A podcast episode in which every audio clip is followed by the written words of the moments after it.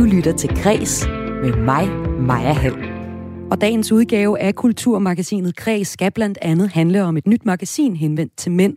Det hedder Neoman og bliver beskyldt for at være en dårlig kopi af et andet herremagasin med navn Euroman.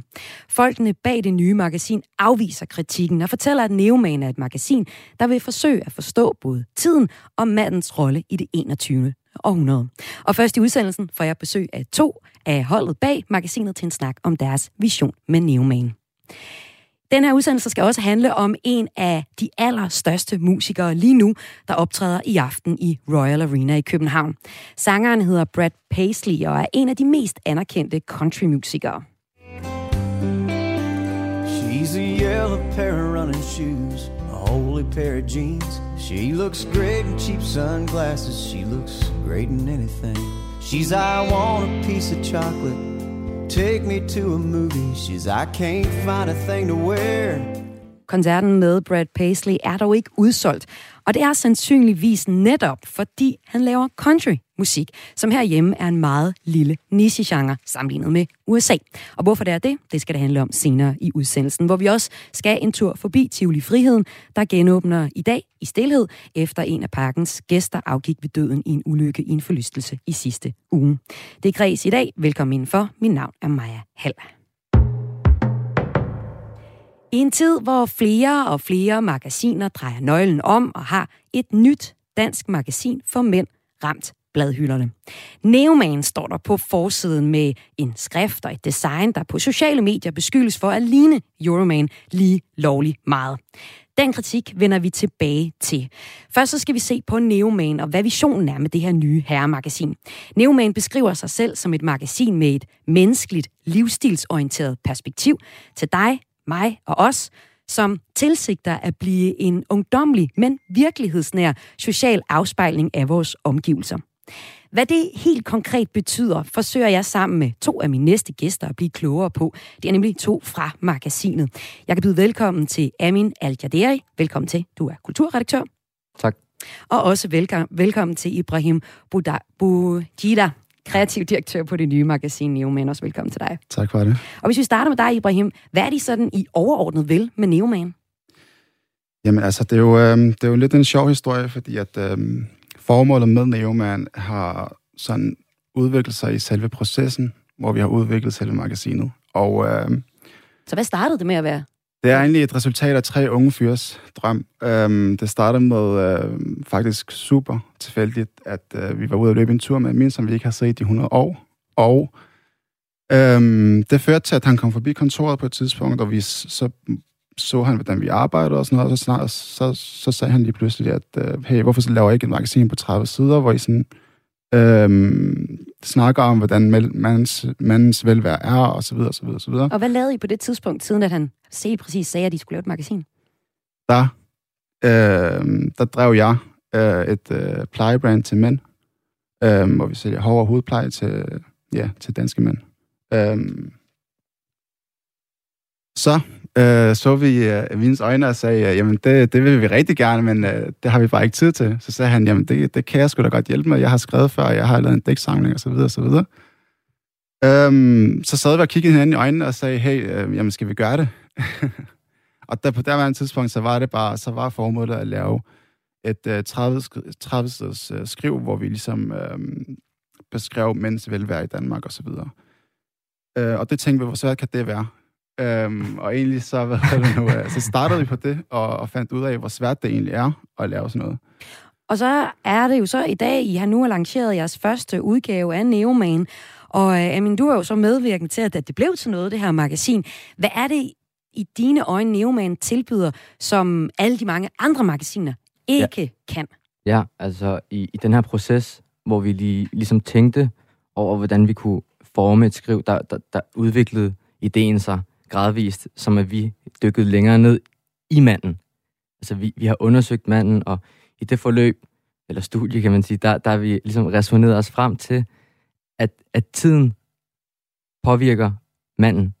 Og hvis vi skal, vi kan bruge tiden som en linse, hvor igennem vi ser mandens udvikling, der, der, der gradvist sker, og i, måske sker i et endnu højere omfang i den her meget dynamiske tid. Så vi, vi, vi fandt løbende på, på det her Neo, som der kan beskrive, at vi er i en ny tid, hvor der er nye mænd, nye slags mænd i nye roller. Og det vi kan tilbyde, det er helt klart en anden rammeforståelse end de andre. Hvordan Fordi, det? fordi at vi i vores rammeforståelse er så opmærksom på tiden. Hvad er det for en ramme? Neo man, Hvad er det for en ramme? den nye mand, der er ny på grund af tiden. Og i, i tiden ser vi, hvordan manden er. Og ved at kigge på fortiden... Men gør alle magasiner ikke det? Ser på, på tiden lige nu. De fleste magasiner er vel fremadskuende.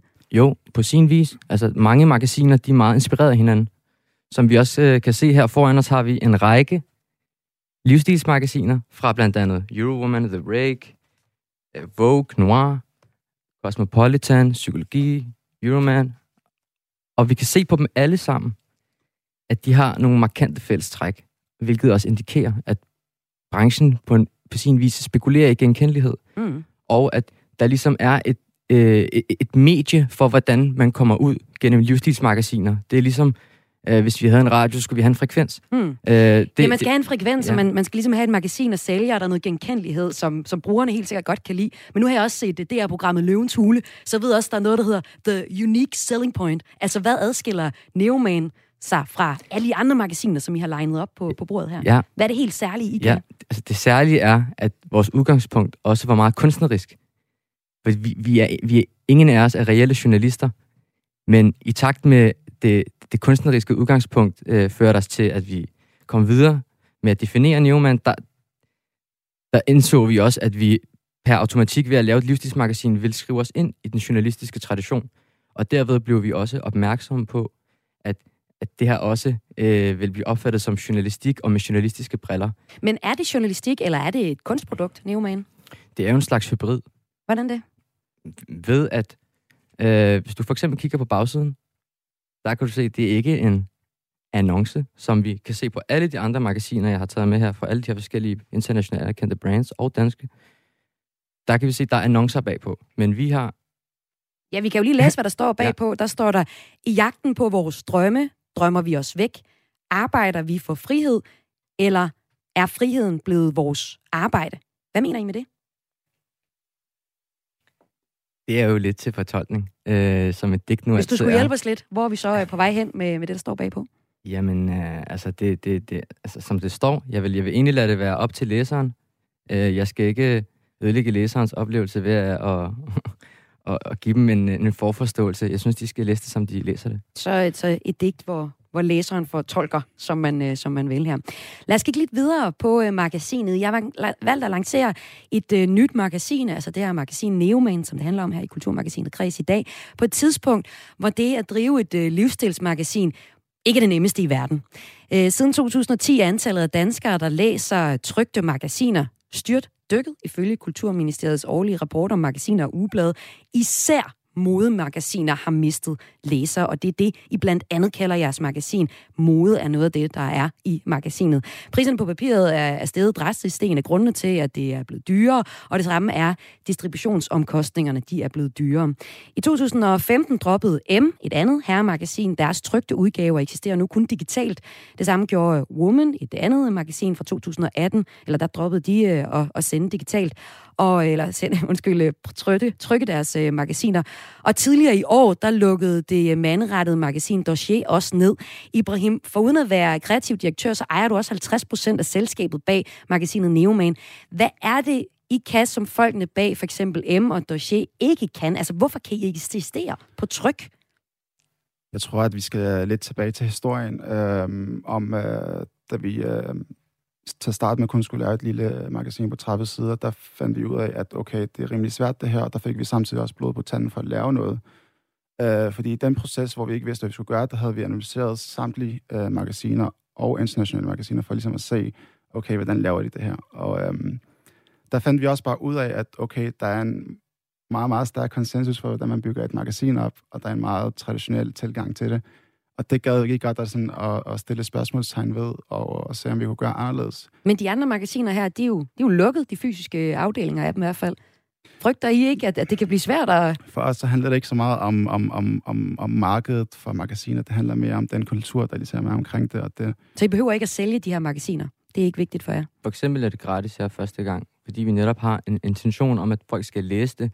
Øh, vi, altså det er helt almindeligt i den menneskelige historie, at når man har nogle væsentlige budskaber, så gør man det med print. Så der er ikke, øh, og, formålet ja. er ikke at tjene penge på det her magasin? Der er et, øh, nu, springer, nu hopper jeg lige ind her. det er jo en, øh, det er jo selvfølgelig en forretning. Øhm, formålene med det er selvfølgelig øh, flere, øhm, men, men det er, et, det, er en, øh, det er et magasin, der skal bidrage til samfundet. Øhm, men det er også noget, der skal løbe rundt økonomisk, og det er også derfor, at der selvfølgelig også er annoncering i, som der er i alle andre magasiner. Så det er annonceringen, der primært finansierer øh, magasinet? Det er i hvert fald en af de primære indtægtskilder i magasinbranchen hos alle øh, magasiner. Og, og aviser. Øhm, Ja. Og jeg du sagde før, at øh, I ikke har nogen øh, journalistisk baggrund. Hvad er jeres erfaringer egentlig med journalistik og medier? Altså, vi... Som, altså, I kraft af vores øh, kunstneriske virker, har vi jo udfoldet os skriftligt, og vi, vi kan jo godt identificere os selv som skribenter.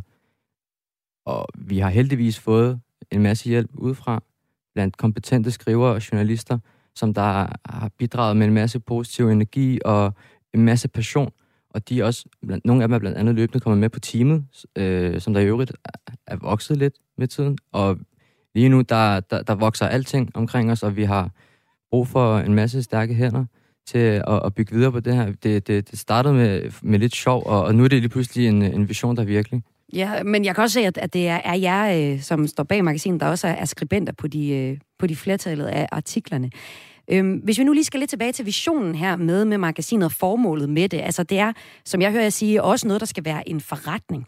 Ibrahim, hvis vi nu tager dig ud over, at ejer 50% af virksomheden bag uh, Neoman, så ejer du også en uh, frisørsalon ja. på Frederiksberg og, og en serie hårprodukter, og du sagde, det var også der, det var der, I startede øh, projektet. Det øh, var ved, at du sad på dit kontor, hvor I arbejder med de her øh, hårprodukter. I magasinet er der øh, tre annoncer for, øh, en, øh, for din serie hårprodukter, en artikel om, om den her øh, tv-serie Piggy Blinders, hvor du ved hjælp af, af hårprodukterne styler en model, som øh, hovedpersonen Tommy Shelby, og, og også en artikel om, hvordan en tur til frisøren kan være terapeutisk, som I skriver. Der er også en annonce og en meget rosende artikel om øh, et tøjfirma, der hedder 12 Pieces, hvis ejer er gift med øh, Neumans moderedaktør. Er magasinet her i, i grunden bare PR for jeres egne og jeres venners forretning, Ibrahim? Formålet med magasinet er øh, blandt andet at skabe en platform, som øh, ikke har de samme rammer og ikke de samme grænser, og som ikke følger den traditionelle gang, som øh, der nu er i branchen. Og når du øhm, siger det, er det så, de rammer, er det så at være reklamesøjle? Øhm, nej, det er mere sådan, at øh, der er jo en hel masse øh, rammer og en hel masse linjer for, hvordan et magasin skal se ud, og hvad man må gøre, hvad man må ikke må gøre. Og det har der også været en masse kritik for øh, på Neoman. Ja, og for eksempel er, er vores første nummer baseret meget på vores netværk. Og, og det er ligesom en del af fortællingen på det her iværksætteriprojekt, at vi, vi startede med en idé, og så har vi trykket på vores netværk, hvilket er meget naturligt i sagens natur. Så det forekommer således, at der er mange netværksrelationer i første nummer, blandt andet. Altså, det kan man også se på forsiden. Det er Brian Lykke, han er en gammel ven, for eksempel. Så det, det, har, det har egentlig bare været det. Og, og i forhold til vores vision, så er vores vision helt klart også at udvide rammen. Jeg talte med rammeforståelse før. Jeg mener egentlig bare, at man udvider rammen for, hvordan man kan lave herremagasiner i det 21. århundrede. Et, vi vil gerne lave et magasin, hvor der er plads til alle mænd. Og det krævede så en linse, der hedder, at vi ser det med tidens briller. Og lad os øh, dykke lidt mere ned i, hvad der står i magasinet nu. Til dig, der lige er tunet ind her på Radio 4, så lytter du til Kulturmagasinet Kreds, hvor jeg har to af de, der står bag det nye herremagasin Neoman med her i studiet. Vi hørte i starten af udsendelsen, øh, hvad I gerne vil med Neoman, og det skal vi altså dykke ned, lige ned i nu. I, øh, I starten af magasinet har I nemlig både et forord, en leder og også en tekst, hvor I forklarer, hvem og hvad neoman øh, er. Jeg kunne godt tænke mig at tage fat i nogle formuleringer herfra og, og, og tage, bruge det som udgangspunkt til at, at forstå, hvad det er, I vil med magasinet. Øhm, I har for eksempel den korte tekst, der hedder, hvem og hvad er neoman? Og der skriver I, at øh, der ønskes at motivere og skabe nye samfundsstemmer, og herved fungere som talerør i debatten. Og øh, jeg ved ikke, om I mener, at de her nye samfundsstemmer, er det dem, I snakker om, men i magasinet, der har I blandt andet interviews med musiker Carl William, skuespiller Brian Lykke og skuespiller Anders Brink Madsen. Hvilke nye samfundsstemmer har I sådan konkret skabt med den her nye første udgave af, af Newman? Ja, det er jo Newman i sig selv. Der er det er, en samfundsstemme? Det er det i hvert fald. Så det skal forstås som en fiktiv karakter, der er en ny stemme, eller hvordan? Nej, den er rimelig virkelig. den... Jamen, den har jo ikke nogen fødselsdatist, for eksempel.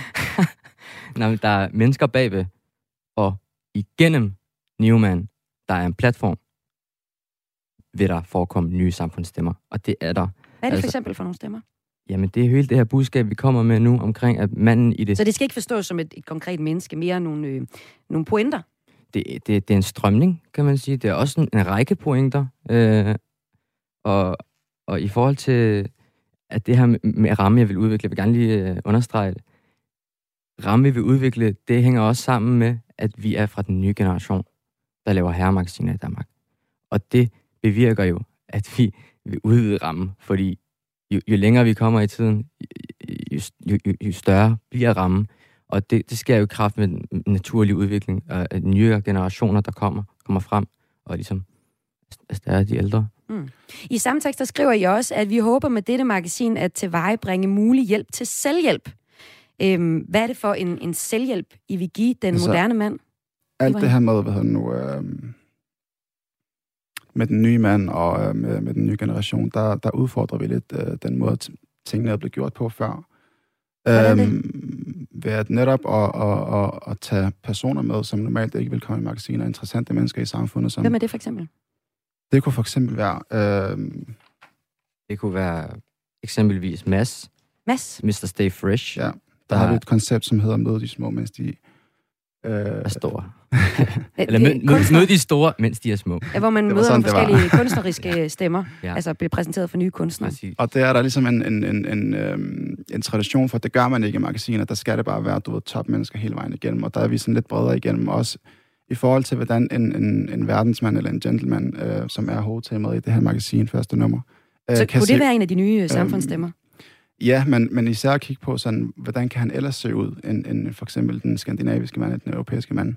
Så vi, øh, vi, vi prøver i hvert fald at, at repræsentere flere i magasiner på den mm. måde.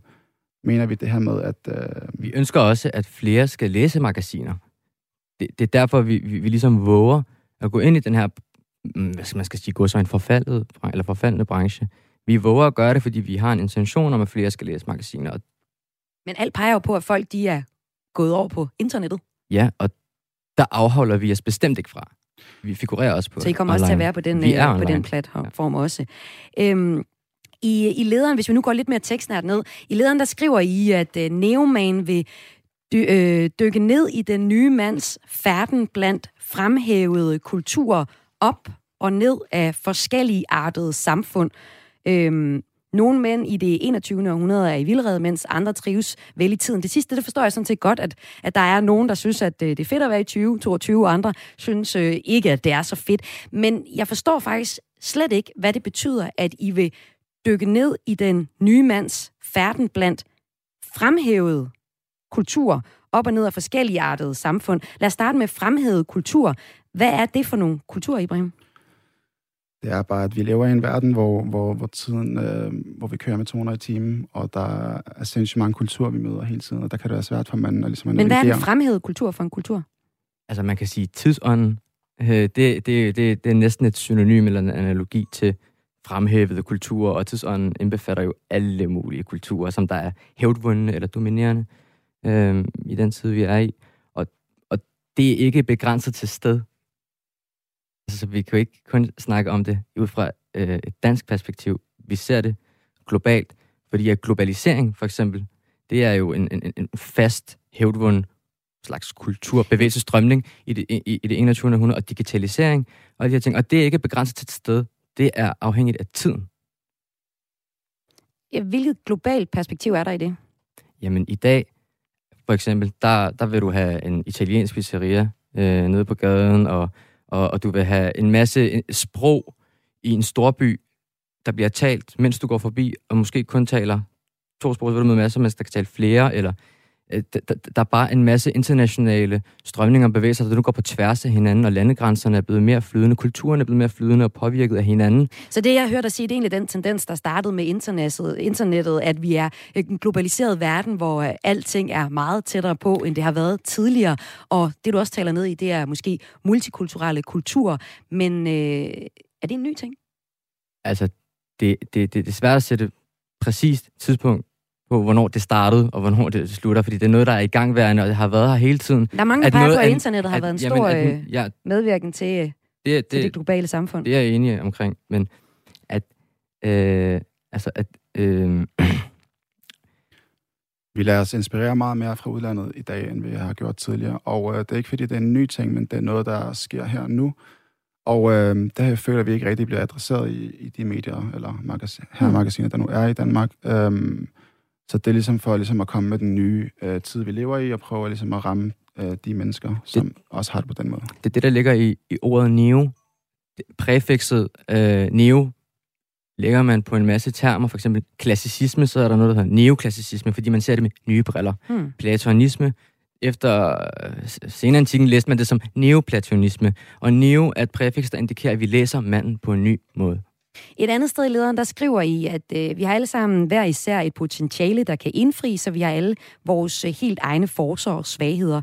Vores vision udfolder sig i at skabe en øh, citament til at udfolde vores potentiale, ergo at tilskrive den bedste version af sig selv, altså finde sig selv i sin egen unikhed. Mm. Hvad er det for en unikhed? Alle mennesker i verden har en unikhed. Alle mennesker Så... i verden har, har noget, der skiller sig ud fra hinanden. Altså, vi, vi er alle sammen unikke, og vi er i en tid, der er meget individualistisk, mm. hvilket understreger, øh, at folk vil gerne finde deres unikhed. Og, og hvordan kan Neumann hjælpe med det? Altså, vi, vi prøver at imødekomme det ved at udvide forståelsen for, for tiden. Altså, ved, ved at man tænker mere over den tid, vi er i, der udvikler, øh, hvor, hvor normer ændrer sig, hvor øh, alting ændrer sig. Fordi at hvad der er rigtigt i dag, er ikke nødvendigvis rigtigt om 10 år, 5 år. Det kan være, at vi synes, at vores holdninger i dag var øh, mærkelige om 5-10 år. Så alting er så dynamisk og i forandring, og det vil vi gerne skabe noget opmærksomhed omkring, mm. så folk bliver bevidste, og ikke nødvendigvis øh, bliver kede af, at de ikke følger alle slags trends nu, lige nu og her. Det, der er plads til alle i Neoman-forståelsen. Og Neoman, det er det her nye herremagasin, som øh, vi taler om her i Kulturmagasinet Kreds i dag, hvor jeg har besøg af to af de, der står bag øh, Neoman. Det er kulturredaktør og også kreativ redaktør, jeg har med øh, her, eller direktør, undskyld. I øh, bliver flere steder på sociale medier beskyldt for at være en kopi af det allerede eksisterende magasin for mænd, der hedder Euroman. Der er blandt andet flere, der påpeger, at layoutet ligner Euroman, at navnet Neoman ligner navnet Euroman, altså den samme øh, typografi, der er brugt, og den måde, man er skrevet på, jeres logo, ligner Euromans måde at skrive det på. Øhm, på forsiden af, af Neoman er en artikel med Anders Brink Madsen og Brian Lykke. Brian Lykke er urredaktør på Euroman, og tidligere på måneden kunne, komediet Frihedsbrevet fortælle, at interviewet var et år gammelt, og han ikke vidste, at han ville ende på forsiden af Neoman. Vi har her på øh, Græs også talt med Euromans urredaktør og skuespiller Brian Lykke. Prøv lige at høre, hvad han siger her. For det første er det jo et år siden, eller noget, vi lavede interviewet. Så for mig var det jo sådan set mere eller mindre glemt. Øhm, og så øhm, kan jeg se sms-korrespondancen, at øh, min gode bekendte øh, Amin, han skriver, at, øh, at de overvejer det til omslaget. Så det har han sådan set skrevet, de overvejer. Men fra dag har jeg ikke hørt noget. Ikke set noget layout. Ikke øh, øh, set, at det i mine øjne er et, et plagiat produkt.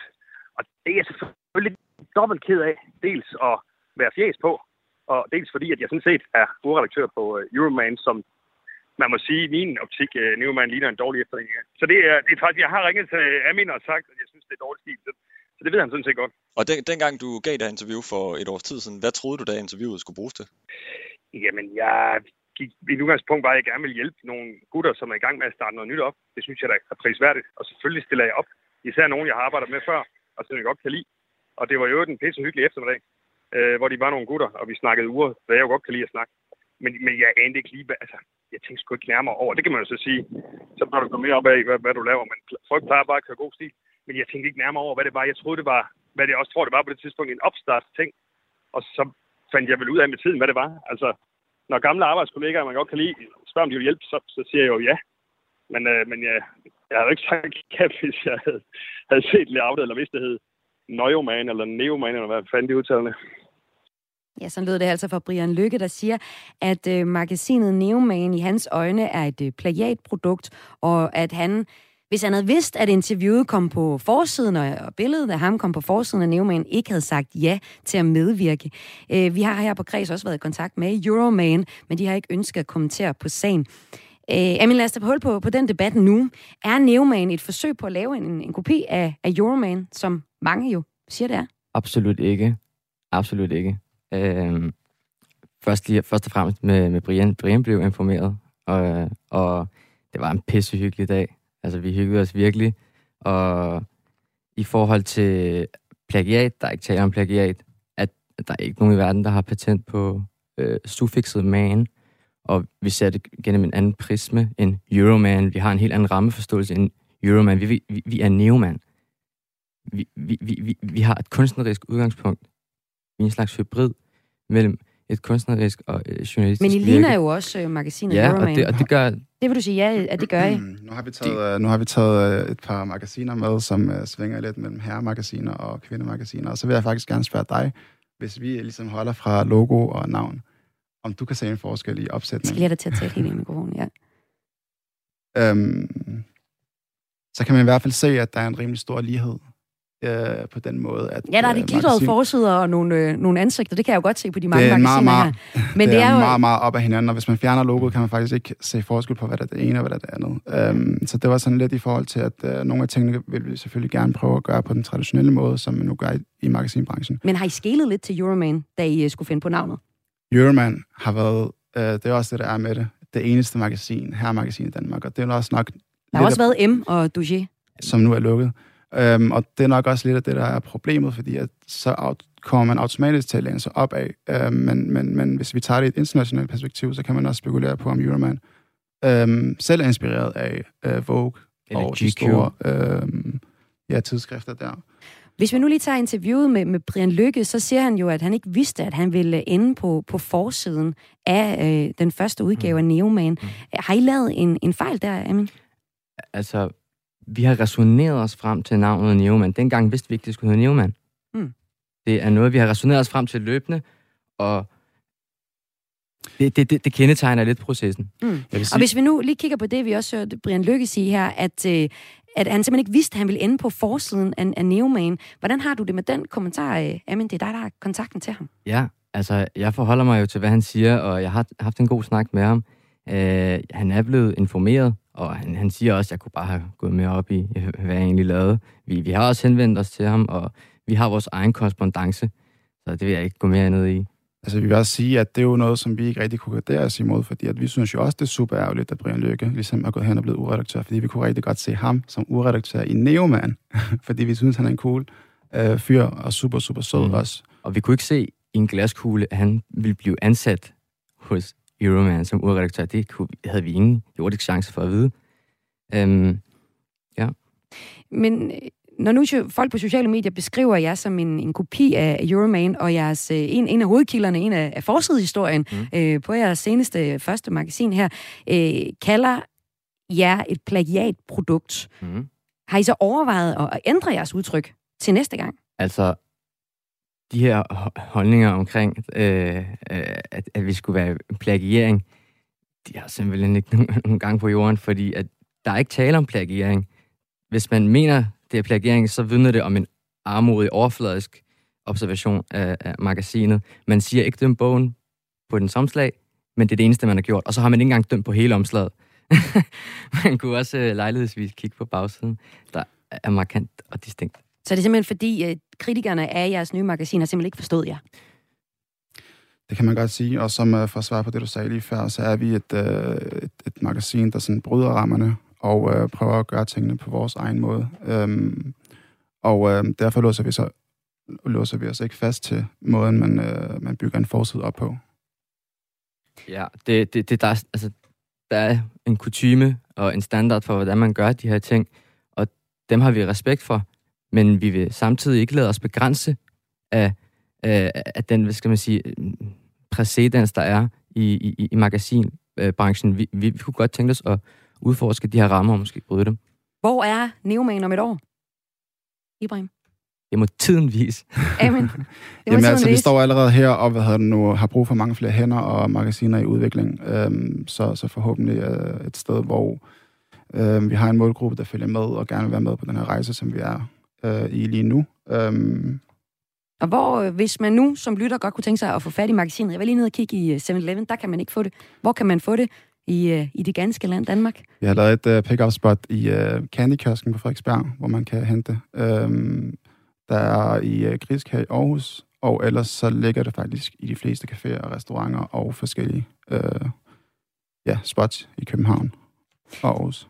Tusind tak, fordi I var med her i Kulturmagasinet. Kreds, altså kulturredaktør Amin Al-Jaderi og Ibrahim Boujida, kreativ direktør på det nye magasin for mænd, Neoman. Tak. Om lidt skal det handle om en kunstner, der hedder Brad Paisley, der spiller i Royal Arena. Han er et kæmpe country-navn, men ikke specielt kendt i Danmark. Radioerne spiller ikke country, festivalerne og spillestederne booker ikke kunstnerne, og journalisterne stiller stadig spørgsmål, der bygger på en vis forskrækkelse over for genren. Det mener en countrymusikfan, som jeg får besøg af senere i udsendelsen. Men først stiller vi om til Tivoli Friheden i Aarhus, der genåbner efter sidste uges ulykke. Du lytter til Græs med mig, Maja Hall. Ja, i dag genåbner Tivoli Friheden igen efter den tragiske ulykke torsdag i sidste uge, hvor en 14-årig pige blev dræbt og en 13-årig dreng såret, da de blev klemt i øh, rutsjebanen Kobraen i Tivoli Friheden. I sidste uge lød det sådan her fra Tivoli Frihedens direktør Henrik Ravborg Olsen, da det stod klart, at den 14-årige pige havde mistet livet. det er jo det værste, der kan ske. Altså, det, det er jo en værre smareridt. Lige nu, der, der tænker vi mest på, de, på den person, et ungt menneske, der er død herude, og en, der er kommet svært til skade.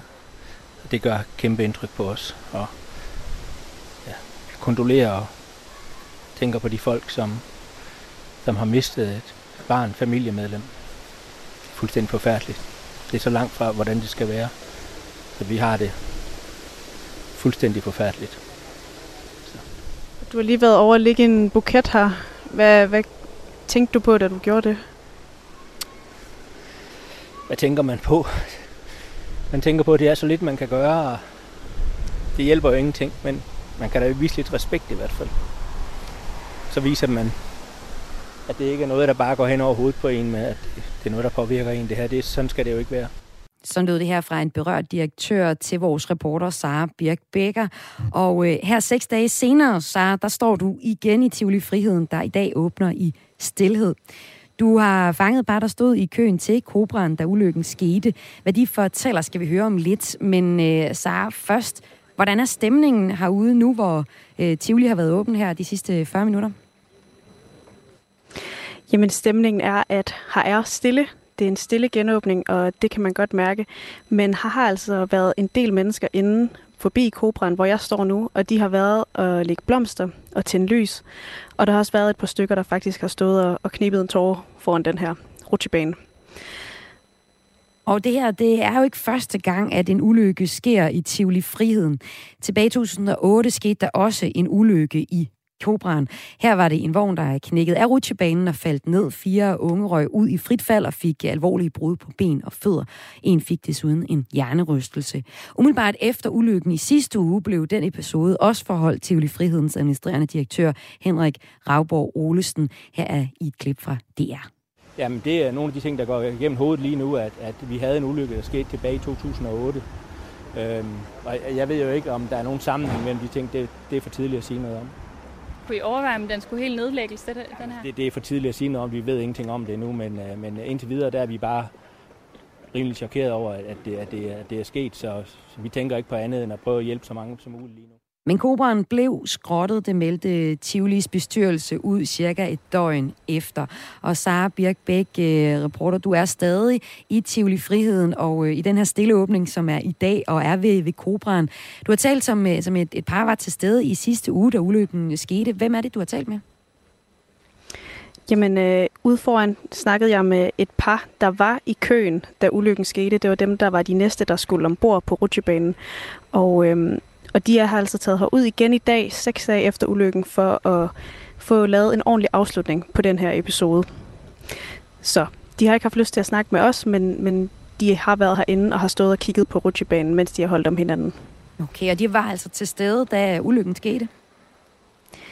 Det var de. Har du talt med andre? Ja, jeg står faktisk her sammen med Rasmus Groth og Emma Baden. I er her i dag for at være i parken og vise jeres respekt. Hvorfor er det, I, I er taget her til i dag? Jamen, det er jo fordi, vi øh, hørte om ulykken, og så for at mindes personerne og vise lidt respekt til familien og vennerne. Så øh, det er egentlig derfor, vi er kommet herud i dag. Og I var her altså ikke i sidste uge. I kommer faktisk slet ikke øh, her fra Aarhus. I kommer fra Ringkøbing. Hvorfor er det vigtigt for jer at, at tage hertil i dag? Jamen, det var fordi, at øh, for at mindes med dem og ligesom have den her respekt for dem. Øh, også fordi vi selv havde gammel Ville Tivoli, men øh, det har vi sådan ikke rigtig lyst til nu, faktisk. Og hvad synes I så om den stemning, der er her i dag i parken under den stille genåbning? Jeg har ikke regnet med, at den vil være så presset, men øh, jeg synes, stemningen den er, den er okay i forhold til, hvad der er sket herude. Hvad synes I om, at det er en stille genåbning, der er i gang nu, og ikke bare fuld drøn på alle forlystelser igen? Jamen, det synes jeg er en rigtig god idé, ligesom for at øh, man også ligesom mindes om det, og at det ikke bare er fuld gang igen, for ligesom at vise respekt for dem. Nu kommer I hele vejen fra Ringkøbing. Parken åbner jo som normalt igen i morgen. Skal I herud igen? Nej, det, det regner jeg ikke med. Jeg vil, øh, jeg vil ikke tage herud igen, for at øh, det hele er styr på det. Også for at vise noget respekt og sådan noget. Jeg synes ikke, det er, jeg synes, det er for tidligt, de åbner igen. Hvorfor synes du, det er for tidligt? Ja, fordi jeg synes, der skal styr på det hele, og der behøver ikke være så meget liv og glade dag allerede en, en uge efter, at det er sket. Det, det synes jeg ikke, der er så respekt. Altså, der synes jeg lidt respektløst for, for familie og venner til den pårørende. Men du er jo alligevel taget herud i dag. Hvad, hvad er forskellen i det? Ja, jeg vil bare gerne vise noget respekt over familie, for familien i stedet for. Det, det synes jeg nok, det er det, de har mest brug for i den her tid. Så hvad kræver det for, at du gerne vil være her og nyde Tivoli, som det plejer? Det, det kræver nok, den her rusjebanen er bæltet ned igen, for altså, så tror jeg ikke, at det her det bliver lukket ordentligt for. Men øh, det skulle den jo også gerne blive. Ja, vi står altså her foran Kobraen, der stadig står her. De har fjernet den vogn, der var skyld i ulykken i sidste uge. Den er ikke på rutsjebanen mere, men rutsjebanen skal altså tages ned en gang i fremtiden. Og det sagde her vores reporter Sara Birk Becker, der altså rapporterede fra Tivoli Friheden i anledning af, at de i dag åbner i stillhed. Parken kommer til at have åben i dag for gæster frem til klokken 18 i aften, og så kommer den til at åbne med øh, forlystelser senere på ugen. Du lytter til Græs med mig, Maja Hall. En af de helt store musikere på verdensplan gæster i aften Royal Arena i København. En billet koster mere end 500 kroner, men alligevel ikke mere end 500 kroner, men alligevel er øh, der ret stor sandsynlighed for, at du ikke kender ham. Men mindre du selvfølgelig elsker country musik, for så er han en af de helt store. Han hedder Brad Paisley, og øh, han har den her sprøde stemme, som lyder sådan her, når han synger. Well, I'm gonna miss her I get home. Right now I'm on this lake shore. Og hvis dig, der lytter med, ikke ved, hvem Brad Paisley er, så er der grund til at lytte efter nu, for nu kan du blive klogere. Jeg har nemlig inviteret en, der ved en ting eller to om countrymusikken ind. Det er Søren Maguire. Velkommen til dig. Tak. Du er journalist, og så er du altså også mangeårig country-fan og har hørt Bradley Paisley mange gange.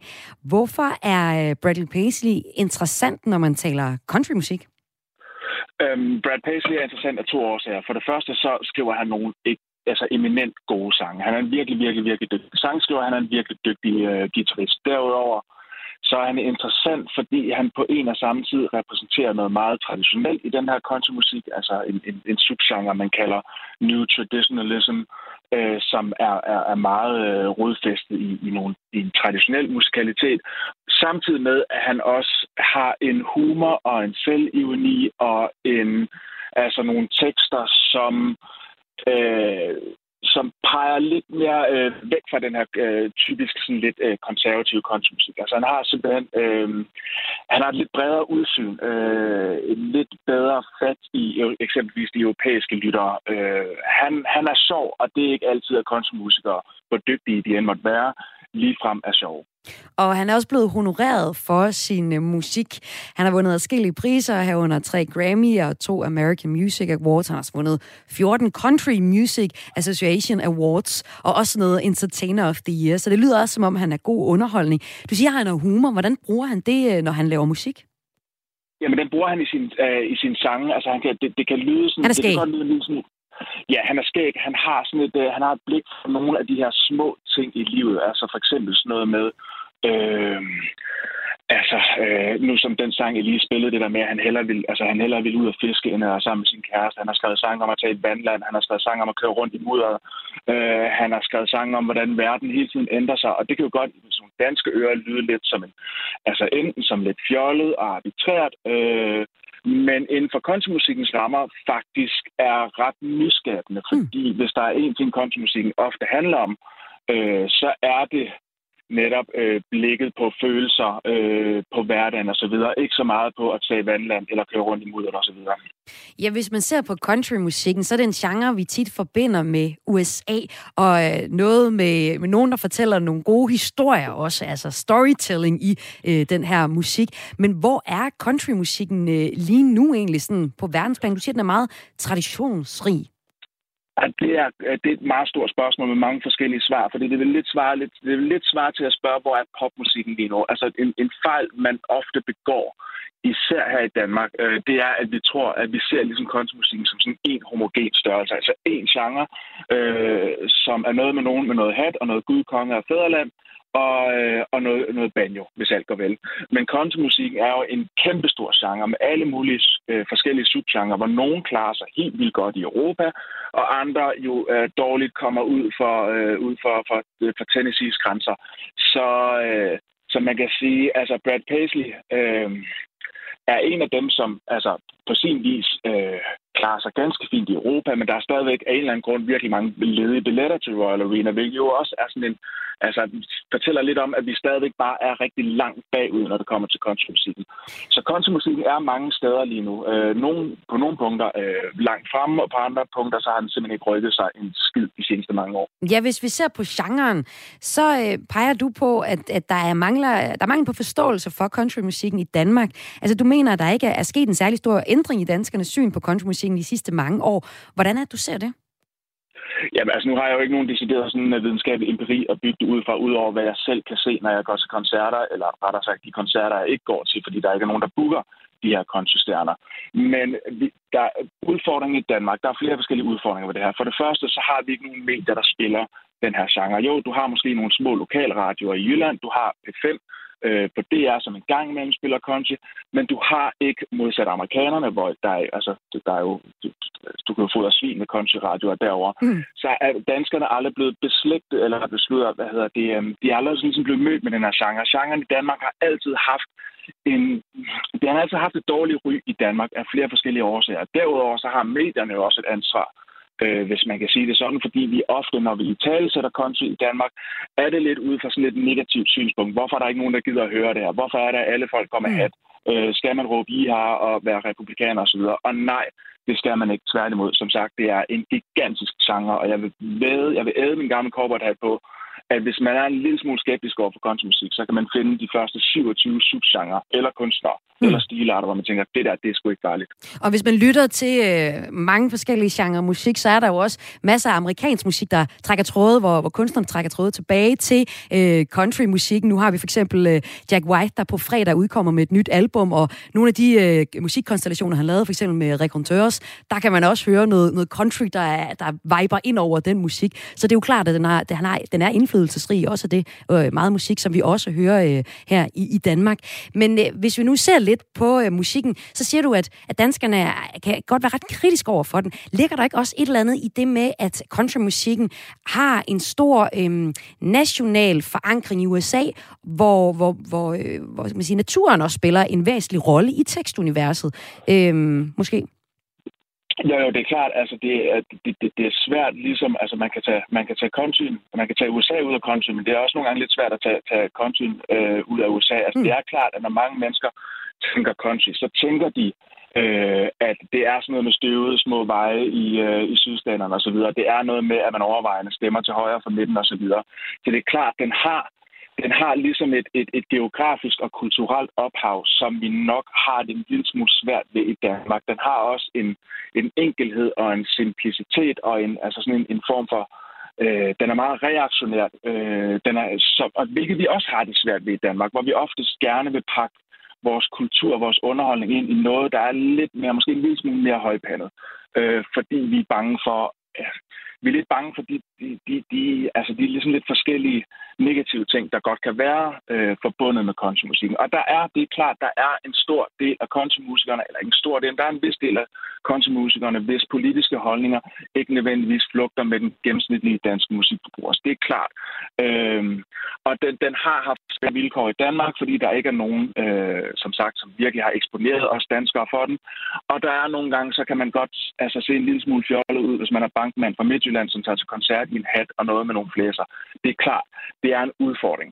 Men, Men... det er måske 10 procent af den her genre. De sidste 90 procent er et overflødighedshorn af gode oplevelser, som jeg også tror, vi danskere ville kunne forstå, hvis vi gav det chancen. Og jeg kunne godt tænke mig at høre dig, nu er der selvfølgelig Brad Paisley i, øh, i øh, Royal Arena i København i dag, men jeg kunne også godt tænke mig lige at høre et par anbefalinger fra dig til måske et sted, hvor man også kan blive overrasket inden for, øh, for countrymusikken. Men, men det er egentlig ret sjovt, når du lige siger, siger Midtjylland som eksempel, for DR medieforskning kom uh, i år med medieudvikling 2021, en rapport om danskernes musiksmag blandt andet. Og uh, når de sætter sig for at måle det, så kan man se, at det sådan, og generelt set, så kan danskere, de fleste danskere godt lide popmusik, for den gang de midalderne var unge, altså 80'erne sådan noget Michael Jackson, Whitney Houston, øh, aha, og sådan noget den stil. Men man kan også sådan se på regionale forskelle. Og midtjyder, de hører countrymusik, som, altså det kan man sådan se, at det hører de i særlig grad. Øh, det er danstop, og det er country, og det er primært isoleret til, øh, til ældre danskere over 70 år. Men hvis vi nu skulle brede os lidt mere ud over det, altså Radio 4, vi har en bred øh, målgruppe og lytterskare. Hvad er sådan din bedste anbefaling, hvis man skulle sådan høre noget countrymusik, og måske blive lidt, øh, lidt overrasket over, hvad den, øh, den kan? Har du selv en, en favorit at smide, øh, smide på, øh, på pladespilleren der, Søren Maguire?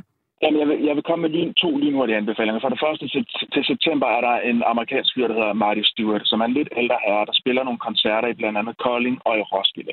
Og det her, det er en af de aller, aller, aller største. Altså, det er Johnny, han har spillet med Johnny Cash. Han er en af de absolut uden sammenligning bedste countrymusikere, der findes derude. En guitarist af guds noget.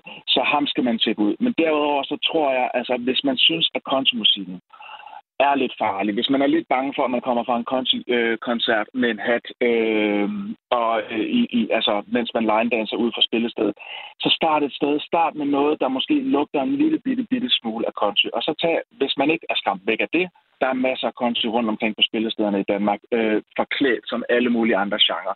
Så start et sted. Kan, du, kan man holde til, til 10%, så kan man også holde til 20%, og lige pludselig før man ved af det, så står man altså til en Brad Paisley-koncert i Royal Arena i aften, muligvis med en hat, og synes, det her det er det bedste, der nogensinde er kommet ud på herres eget land. Så der er altså nogle oplevelser, du mener, som man kan få, hvis man lader sig overgive til noget øh, countrymusik. Tusind tak, fordi du var med her i Kulturmagasinet. Græs Søren Maguire, journalist og countryfan. Og øh, til dig, der også er interesseret på genren, så kan jeg også anbefale podcasten Cocaine and Rhinestones, en podcast, der også virkelig nørder ned i den her genre. Og så er der også Dolly Parton-podcasten, der hedder Dolly, Dolly's America, som uh, handler meget om Dolly Parton som, som person, og hvilken betydning, betydning, betydning hun har haft for USA, øh, og heriblandt også countrymusikken, altså hvis du vil nørde mere ned i den her genre. Det sidste, du får fra mig her i Kulturmagasinet Kreds, det er en øh, anbefaling, eller faktisk hele tre anbefalinger. Tordensten, det kaldte man engang forstenede søpindsvin, og dem finder du på Ulbjerg Klint. Hvorfor man har kaldt dem Tordensten, det kan du høre nu. Ulbjerg Klint, Kvind, Ul, undskyld, Ulbjerg Klint er nemlig en af de tre anbefalinger, som Græsus kulturagent i Midt- og Vestjylland anbefaler dig, der måtte komme forbi den landsdel i sommerferien. Det er Katrine Sørensen Bæk, som først kommer med en anbefaling til en morgåde jagt, du kan opleve. Jamen det er Viborg Museum, som laver øh, en øh, morgådejagt rundt i Viborgs gader, som de kalder det sidste kongemor. Øh, og det er virkelig sådan en øh, underholdende øh, gådejagt, hvor, øh, hvor man kan deltage hele familien. Øh, og det man skal løse, det er mordet på kong Erik Klipping, som jo blev myrdet i Finderup med ikke mindre end 56 sværstik øh, uden for Viborg i 1286. Så man render altså rundt i Viborgs gader og løser øh, den her morgåde. Og det, jeg har prøvet den sidste år, og det er bare super sjovt. Og vi var stadig to familier, og vi delte os så op, så der var en, øh, en, børne, en børnegruppe og en voksengruppe, og så battlede vi mod hinanden. Øh, undervejs fik vi en is og en kop kaffe, og det er bare sådan en, øh, en super fin aktivitet i sommerferien, hvor man så kan få, tænker jeg, to til fire timer til at gå. Og øh, din næste anbefaling, det er en øh, visuel oplevelse. Her skal vi på øh, Holstebro Kunstmuseum. Hvad er der særligt der i sommerferien? Jamen, det er jo noget helt andet. Det er, øh, det er en kunstinstallation af kunstneren og forfatteren Amalie Schmidt, som har lavet en udstilling, som består af fem store digitale skærme, øh, hvor der er sådan noget, øh, det består af sådan noget vævet øh, stofskillevægge. Og hvis man går, går helt tæt på, så kan man se, at det er bitte små pærer, eller det man måske vil kalde pixels, hvis man var i en øh, computerverden. Mm. Øh, og sammen med, eller Amalie Schmidt har så sammen med en algoritme, en selvlærende algoritme, øh, fodret de her skærme med en masse billeder og fotos. Øh, og så laver den her algoritmer øh, nye motiver og nye billeder, øh, så det hele tiden er et, øh, en kunstinstallation, som øh, skaber noget nyt. Øh, og det er ligesom, øh, ja, det er sådan en, øh, hun sådan viser, hvordan den her, tekno- den her digitale teknologi, den er forbundet med det mere analog øh, og det tekstile, øh, øh, og hvordan det egentlig bare er opskrifter eller algoritmer, som sådan øh, øh, udvikler sig. Øh, det er virkelig en, øh, en meget smuk øh, og, og tankevækkende udstilling, hvor man, man kunne se øh, nogle helt nye billeder ud fra den her algoritme. Øh, ja. Og Amalie Schmidt er øh, udover at være øh, kunstner, eller billedkunstner, udstille på museet, er også forfatter. Og i 2020 der, ud, der udkom hun med en bog, der hed Threadripper, som også handler om øh, algoritmer og vævning, og de to ting, altså, og den bog, hvis man godt kunne tænke sig at læse den, det er sådan en, jeg tror, den bliver kaldt en hybridroman, så det er både sådan fortællende prosa, og så er der også nogle noter, der fortæller om vævning, og så også altså, og, og bruger ligesom vævning som en, en forståelse, eller en indgang til at forstå det digitale, som jeg så også kan forstå er en stor del af den øh, udstilling, som man altså kan opleve på øh, Holstebro Kunstmuseum. Den hedder Amelie Smith Looming kunstoplevelse, som spætter spor på øh, algoritmer.